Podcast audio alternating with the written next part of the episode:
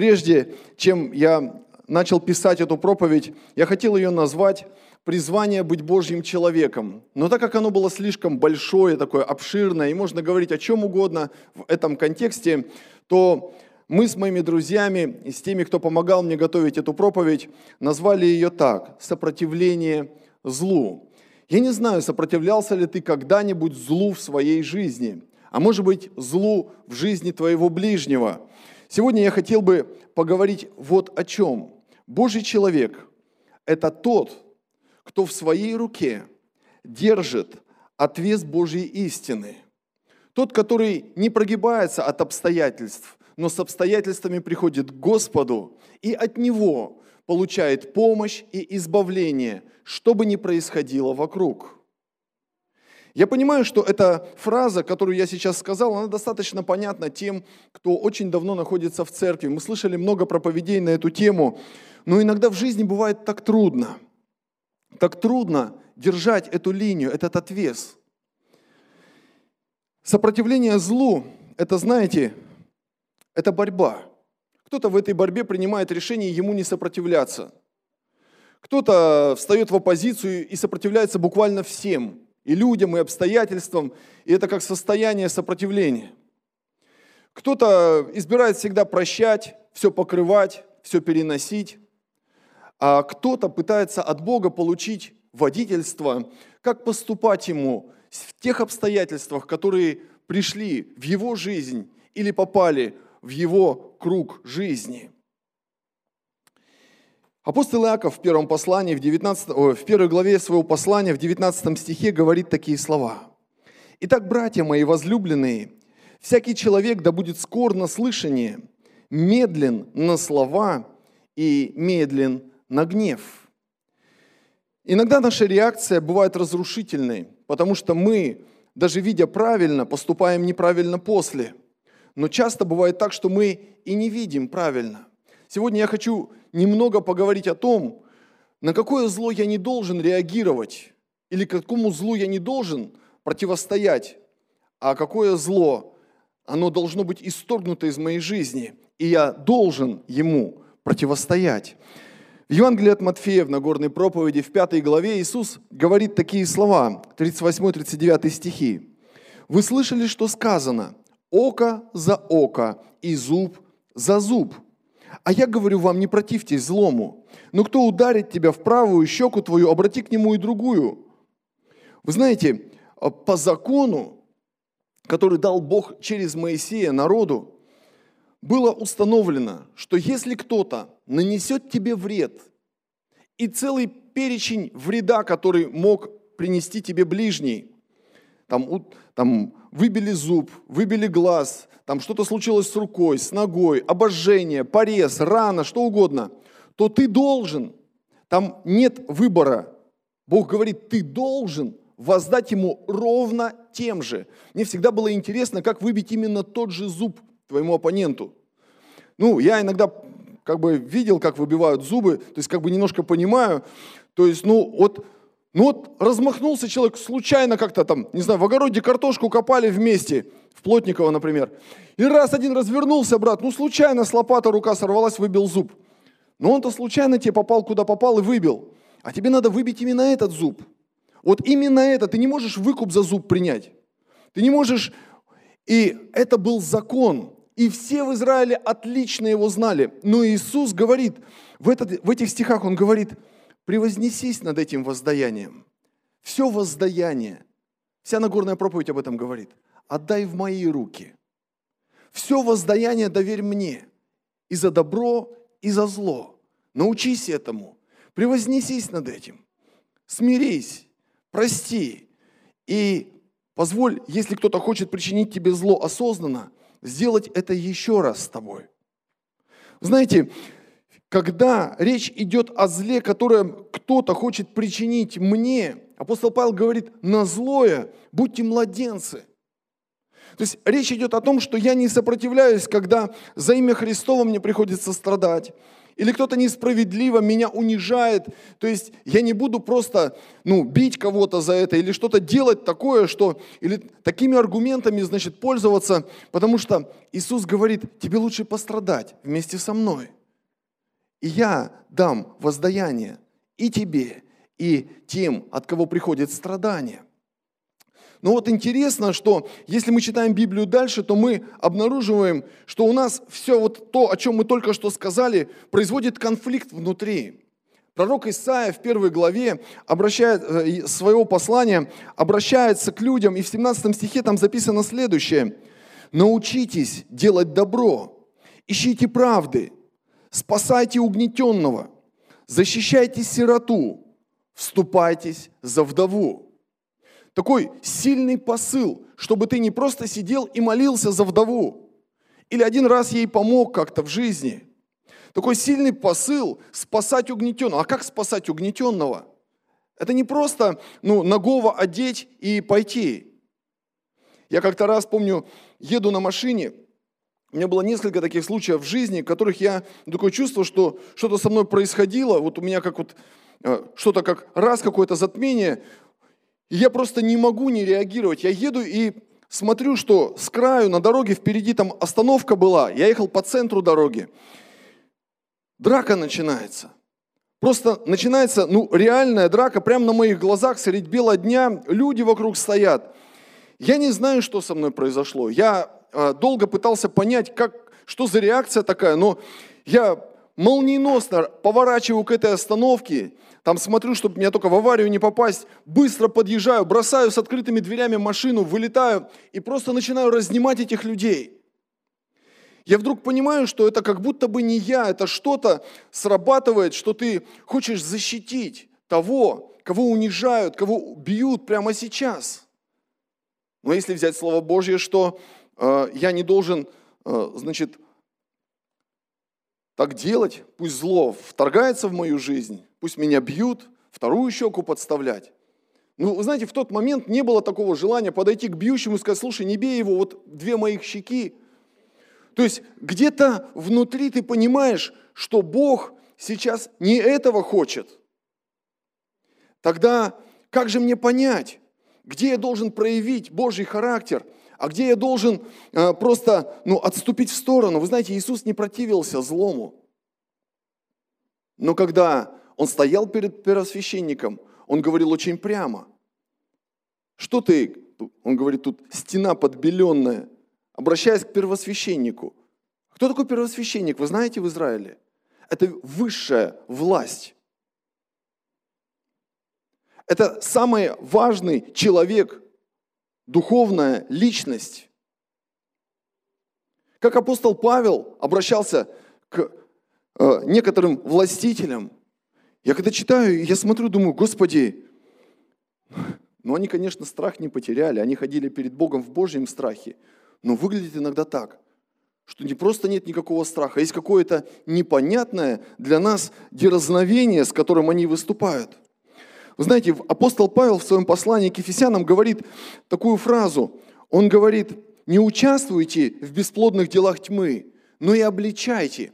Опять мы видим и в Новом Завете определенная позиция, активная позиция, когда человек Божий должен выйти из своего мира и просто вещи назвать своими именами, принести свет туда, где темно. Там, где какие-то вопросы, ну как бы закрываются, и там что-то под полом решается или не решается, никто ничего не знает, а люди без ведения не обузданы, они не знают, куда идти. И нужно, чтобы пришел кто-то и просто сказал прямо, что надо делать, а чего нужно сторониться. И апостол Павел говорит, будь таким человеком, принеси свет на то место, и если надо противостать, противостань. И изучая эту тему дальше, я пришел к тому, что апостол Павел однажды сделал такое заявление, сделал вообще такое, что вообще не укладывается ну, в рамках такого мирного христианина. Помните, 13 глава Деяний апостолов, они молятся, они ищут лица Господа. И Бог говорит, отделите, отделите мне Варнаву и Савла для дела, которому я их приготовил. Их отделяют. И сразу же, помолившись, они идут и приходят на остров Кипр. И когда они проходят по этому острову, доходят до э, места, называемое Пафа, они нашли там некоторого, некоего волхва. Я прочитаю вам это, э, значит, Деяние 13, 6 стиха. «Пройдя весь остров до Пафа, нашли они некоторого волхва, лжепророка иудеянина именем Варии Иисуса». И э, который находился с проконсулом Сергием Павлом, мужем разумным. Сей, призвав Варнаву и Савла, пожелал услышать Слово Божье, а Елима Волф, ибо то значит имя его, противился им, стараясь отвратить проконсула от веры.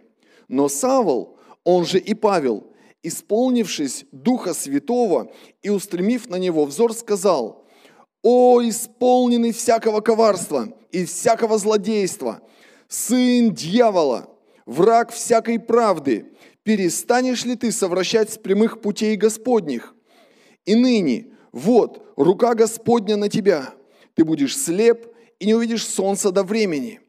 И вдруг напал на него мрак и тьма, и он, обращаясь туда и сюда, искал вожатого. Тогда проконсул, увидев происшедшее, уверовал, девясь учению Господню. Знаете, потрясающий пример. Апостол Павел проповедует Евангелие жаждущему человеку. В этот момент рядом находится как бы правая рука этого человека, доверенное лицо, которого не отпускает эту ситуацию из-под своего контроля и постоянно говорит параллельно с Павлом совершенно противоположную мысль. Он как бы едет на параллельных каких-то рельсах и все перебивает, все убирает, как корова языком слизывает. Но Павел чувствует внутри, что Бог спасает сейчас этого человека. Он продолжает проповедовать, а этот человек ему мешает. И в какой-то момент, написано, апостол Павел посмотрел на него пристально, исполнился Святого Духа. Я не знаю, вы исполнялись когда-нибудь Духом Святым, когда рядом с вами находился сын дьявола?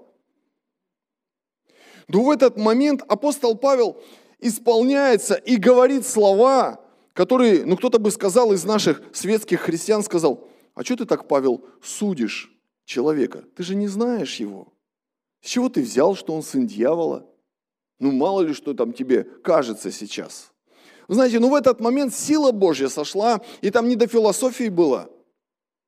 И слово, которое проповедовал Павел, Бог вступается за это слово. Обратите внимание, что не Бог в прямом смысле послал его, иди к проконсулу Сергию, там он будет слушать тебя, ты скажешь ему такие-то слова, и он спасется. Нет, он просто идет, и на своем пути он проповедует. И вот проконсул узнал о нем, призвал его к себе, потому что хотел послушать. Он просто понимает в этот момент, апостол Павел, что Бог буквально с ним везде. Он исполняет Божью волю, он движется по Божьему плану, Бог с ним везде. Вот это потрясающее чувство, которое дано сегодня каждому человеку Божьему. Знаешь ли ты, что Бог всегда с тобой? Не умом, а находясь в твоих обстоятельствах, понимаешь ли ты, что ты Божий человек – и что всякий, который пытается прикоснуться к тебе, это не просто истина, в которую надо когда-то поверить, а кто ты, кто-то живет этой истиной, что всякий, кто хочет прикоснуться к тебе, касается его глаза. Это глубокое внутреннее откровение и убежденность. Я хочу вам сказать, друзья, вот в чем призыв человеку Божьему – человек Божий должен быть исполнен Святого Духа. Если вы будете смотреть на деяния апостолов, изучать жизни апостолов, то вы увидите отличительную черту. Они исполнялись Духом, исполнялись постоянно, по всяким разным поводам.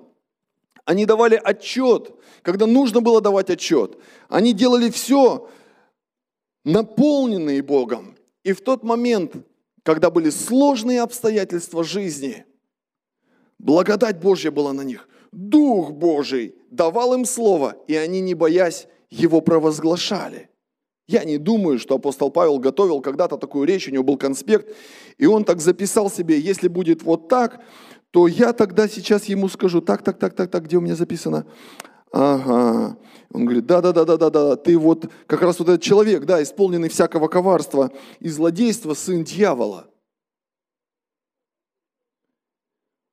Когда мы исполняемся Духом, мы соединяемся с Богом. Мы говорим слова, как слова Божьи. Для этого нужно, чтобы твое зрение на ситуацию, которая вокруг тебя, оно тоже было Божьим. Если ты будешь смотреть, как обычные люди смотрят на то, что происходит сегодня вокруг тебя, если ты не будешь сравнивать свою жизнь с тем, что говорит Писание – если ты не будешь изучать и вникать и понимать, что время, в которое мы живем, оно приближает приход Господа, а значит перед ним и Антихриста, а значит, что те пророчества, которые описаны, которые сказаны, они сбываются на твоих глазах, и какая твоя позиция сегодня, во что ты веришь, на что ты опираешься, будет и решать то, на что ты смотришь. Что ты смотришь, решает то, что ты делаешь. Смотришь на это, будешь делать вот это, будешь к этому идти. Я ехал тут по городу несколько дней назад, в посте вечером, смотрю, горят огоньки, торговый центр, красиво так, оформлено все, витрины такие. Люди идут вечером по улице, гуляют, не холодно, нет ветра, нет какой-то плохой погоды, покой на улице. И так хорошо как-то. Я, и такая мысль внутри звучит. Многие люди – будут держаться вот за этот покой, чтобы ходить в эти торговые центры, чтобы жить вот этой хорошей мирной жизнью. И ради этого они будут жертвовать настолько многим, что некоторые могут отказаться от истин, в которые они верили еще недавно. Я вдруг подумал, что война, она не там, где стоят танки у дверей.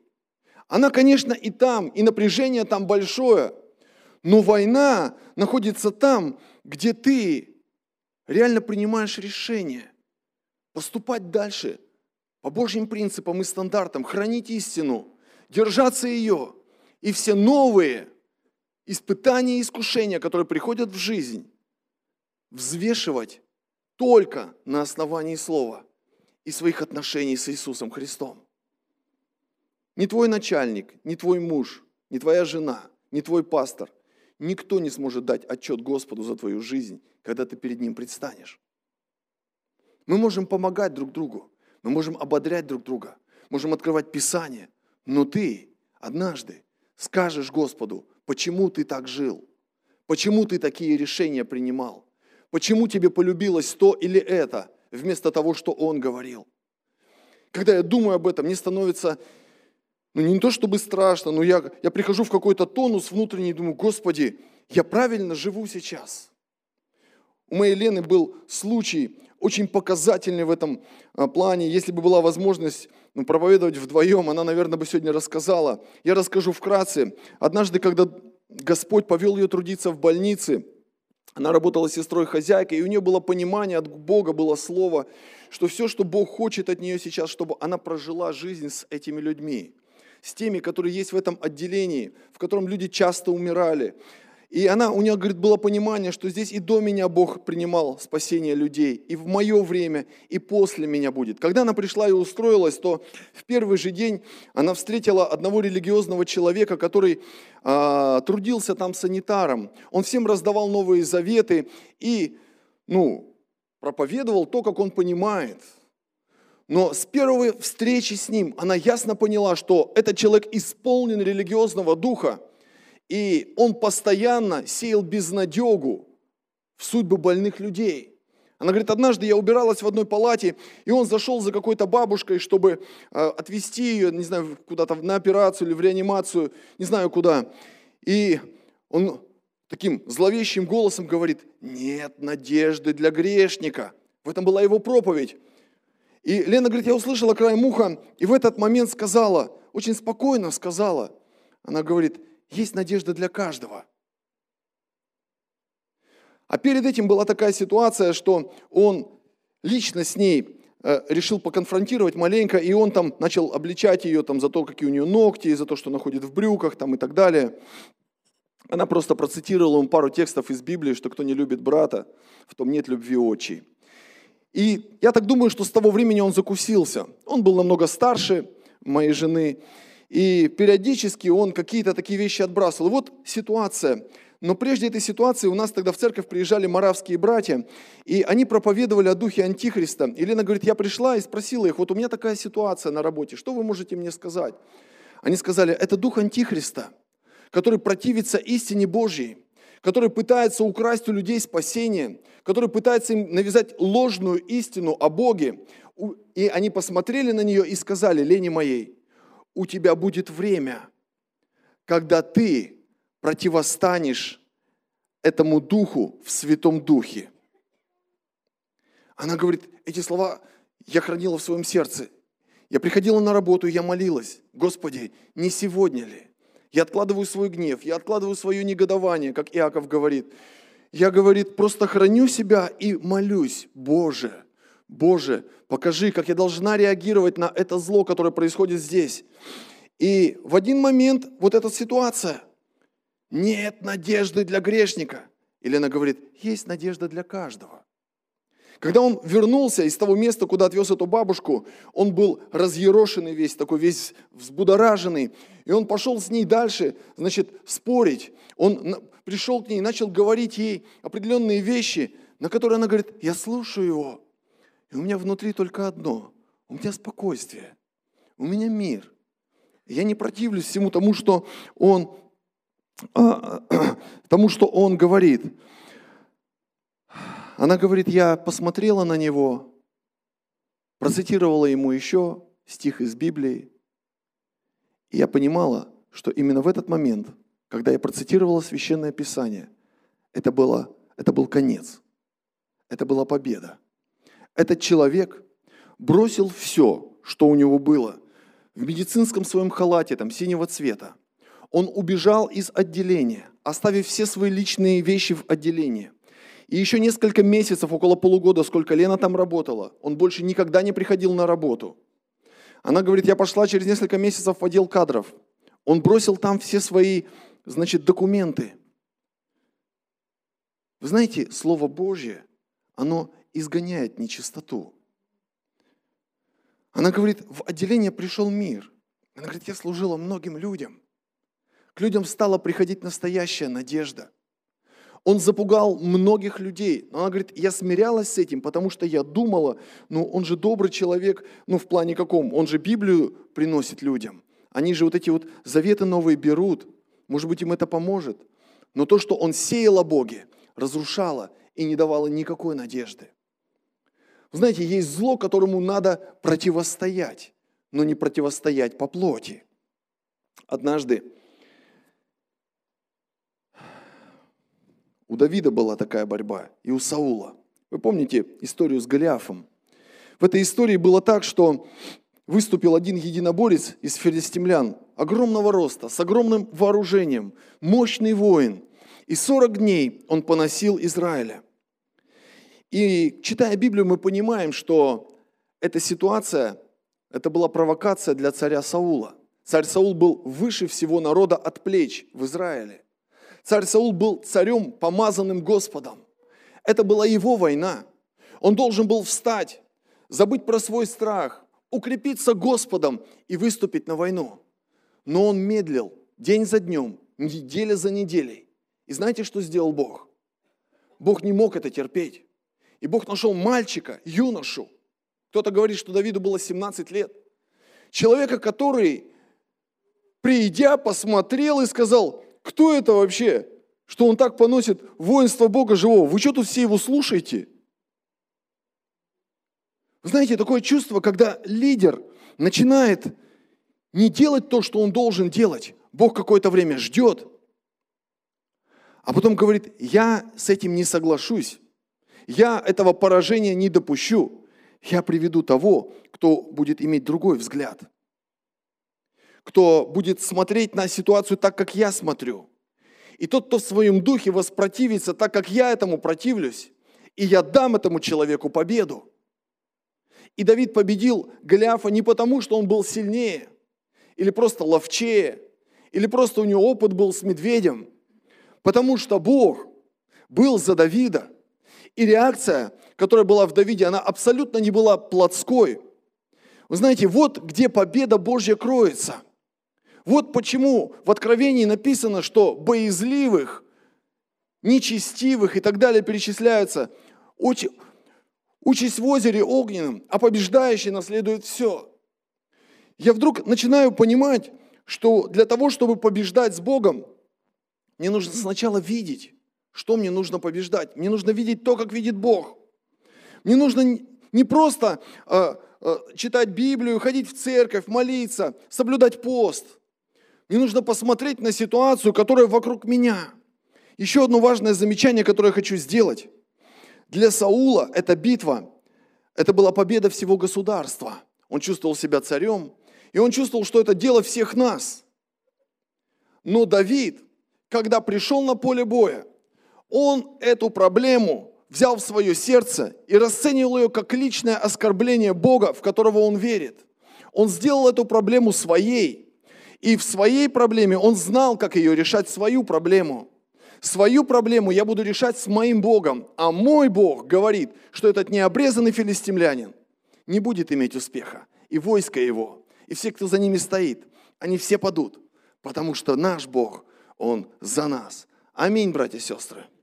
Его никто не может поразить. И эту проблему Давид взял близко для себя.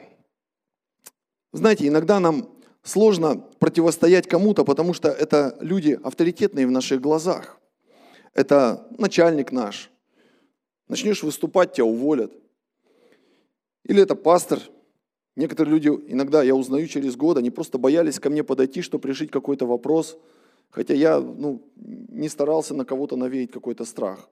Я, я очень далек от этого. Но так как-то случалось. Где-то дьявол приходил, кого-то обманывал. И я понимаю, что иногда мы робкие бываем там, где мы должны быть смелые.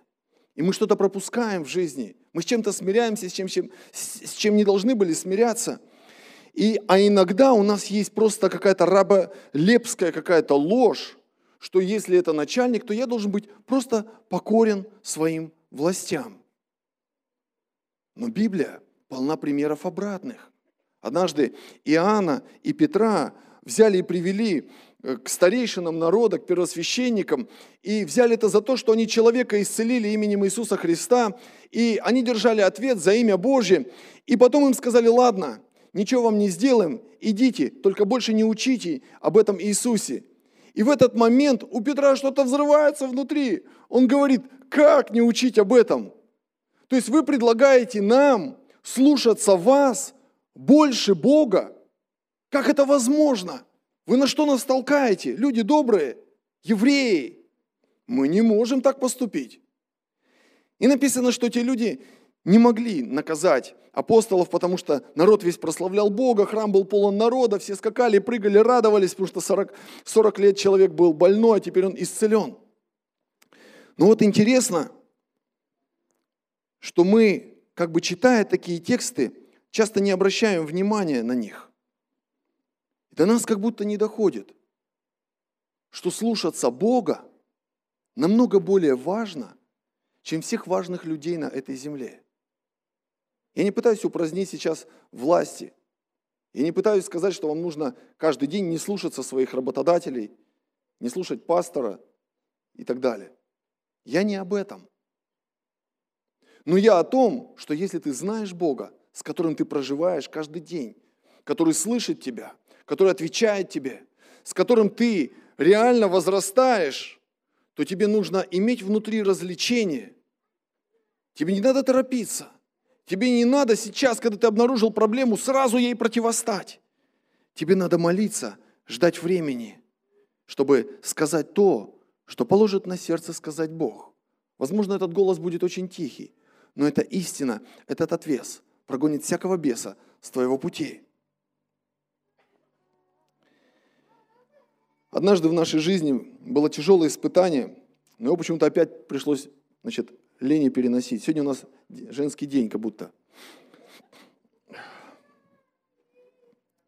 Она была беременна, и ее увезли с подозрением на внематочную беременность в больницу. Сделали небольшую операцию, там определенные какие-то уколы там, значит, ей назначили, начали делать. А потом обнаружили, как у нас часто бывает, что она нормально беременна. Обычным ребенком не какие-то там сложности, их и не было. И непонятно, то ли неправильно установили диагноз, то ли вообще его никто не устанавливал, то ли еще что-то было, не хочется все перечислять. Не было телефонов тогда сотовых, не было пейджеров, не было откуда позвонить. Но врачи сказали, она была молодая верующая. Врачи сказали, что нужно ребенка абортировать. Врачи авторитетные. Врачи, которые каждый день занимаются десятками таких женщин, как она, у которых есть опыт, которые все знают, какими лекарствами кого надо лечить. Но в этот момент, когда они ей это озвучили, она сказала, я не соглашусь с этим. Мой Бог дал мне этого ребенка. Я буду его хранить. Я рожу его с Господом. Я отказываюсь от всего, что вы говорите. Они начали сильно убеждать. Они говорили, мы кололи вам такие лекарства, которые его убьют. Мы уже сделали то, что как бы он уже не выживет. Есть Бог, который всегда на нашей стороне. И если ты будешь слушать голос авторитетных людей, но не будешь слушать Бога, у тебя будет проблема в жизни. В тот момент Лена сказала нет и ушла из больницы. Мы родили прекрасную дочь, она здорова, у нее нет каких-то последствий того, о чем нам пророчили. Я знаю, что есть огромное количество женщин, которых так обманывают. Да и мужчин тоже в других областях жизни. Не дайте себя обмануть. Я попытаюсь очень быстро рассказать историю об одном удивительном человеке, одном из моих любимых героев Библии, это пророк Илия.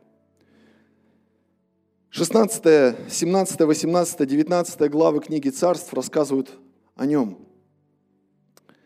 Третья книга царств. Там сказано, что был нечестивый царь. Его звали Амврий. Он превзошел нечестием всех предыдущих царей. У него родился сын Ахав.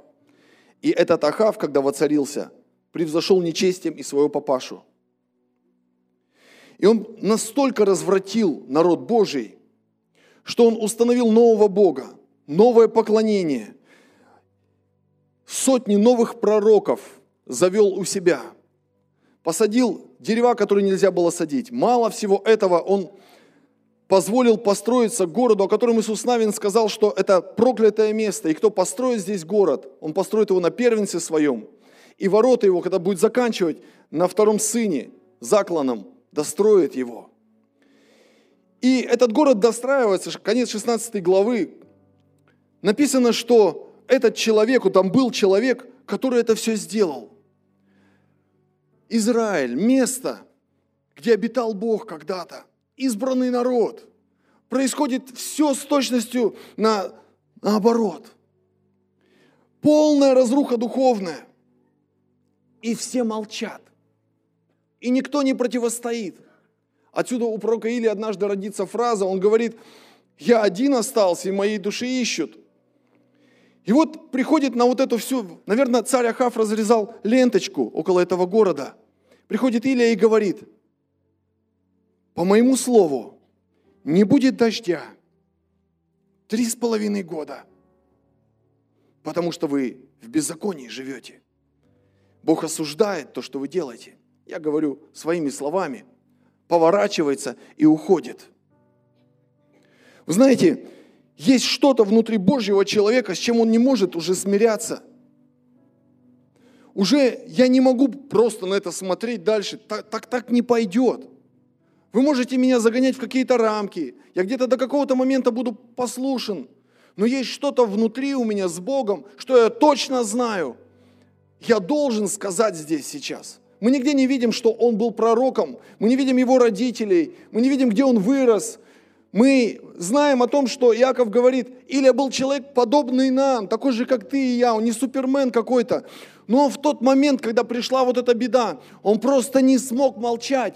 Он вышел вперед и сказал, разве что по моему слову дождь придет.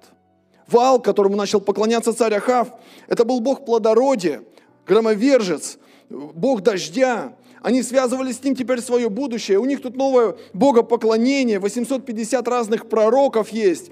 Они быстро растут в том, что они наметили, делают. Но вот один какой-то мужик из леса, простите за это слово, вышел и просто сказал, а Бог соединился с ним, с каждым его словом, и сделал так, как сказал Илия. И Бог сделал потом, точности так же, когда была великая победа, и Илия уничтожил всех этих пророков в один день. И тысячи людей склонились перед Богом, когда Божий огонь с неба упал на жертву Илии. Прямо с неба, прямо на жертву упал огонь. Тысячи людей пали на колени и сказали, Господь есть Бог. В один день. Потому что один человек сказал, я не могу на это на все смотреть. Я не могу на это на все смотреть. Что вы сделали с народом Господним? Вы дошли до безумия. Я думаю, что есть огромная сила, когда Божий человек, имея власть и авторитет Господа, встает на том месте, где он находится. Я не могу встать где-то в другой стране, в другом месте. Я не могу сказать к их обстоятельствам. Я ничего не знаю, но я проживаю здесь. У меня есть мой круг обстоятельств. И в них Бог меня поставил, чтобы я был человеком, который провозгласит имя Господа, который исполнится Духа в нужный момент, возможно, очень тихо и спокойно, скажет решающее слово, которое произведет божественную работу. Я хочу ободрить сегодня каждого из вас. Вы Божьи сыновья и Божьи дочери. У Бога нет других детей. У него есть вы. В Новосибирске у него есть вы. В тех местах, где вы живете, кто смотрит нас через трансляцию, у него есть вы. В том месте, где ты живешь, у него есть ты. Он тебе доверяет. Он доверяет, что ты будешь искать Его. Ты будешь видеть вместе с Ним то, в чем находится мир вокруг тебя. И у тебя будет возможность на этот мир повлиять. Он покажет тебе. И когда ты в молитве будешь искать, Он даст тебе правильную реакцию, правильные слова. Может быть жесткую, может быть мягкую. Мы не знаем. Но ты и я, мы должны стать тем отвесом Божьим в руках Его, которым Он запланировал нас сделать. Я призываю вас сегодня, давайте будем через Писание смотреть на нашу жизнь. Давайте ситуация, которая находится вокруг нас, может быть, с твоими родными, с близкими, может быть, с дальними, может быть, на работе, может быть, среди соседей, где твоя жизнь основная проходит, ты что-то видишь, сделай эту ситуацию своей, не отстраняйся от нее, принеси ее к Богу и пойми, что ты там должен сделать. Ищи у Бога понимание, что нужно делать и когда нужно делать, а когда не нужно. Жди руководства Божьего. В нужный час противостой в духе против всякого зла, и победа будет за тобой. Данный аудиоматериал подготовлен и принадлежит местной религиозной организации христиан веры Евангельской Церковь Завета.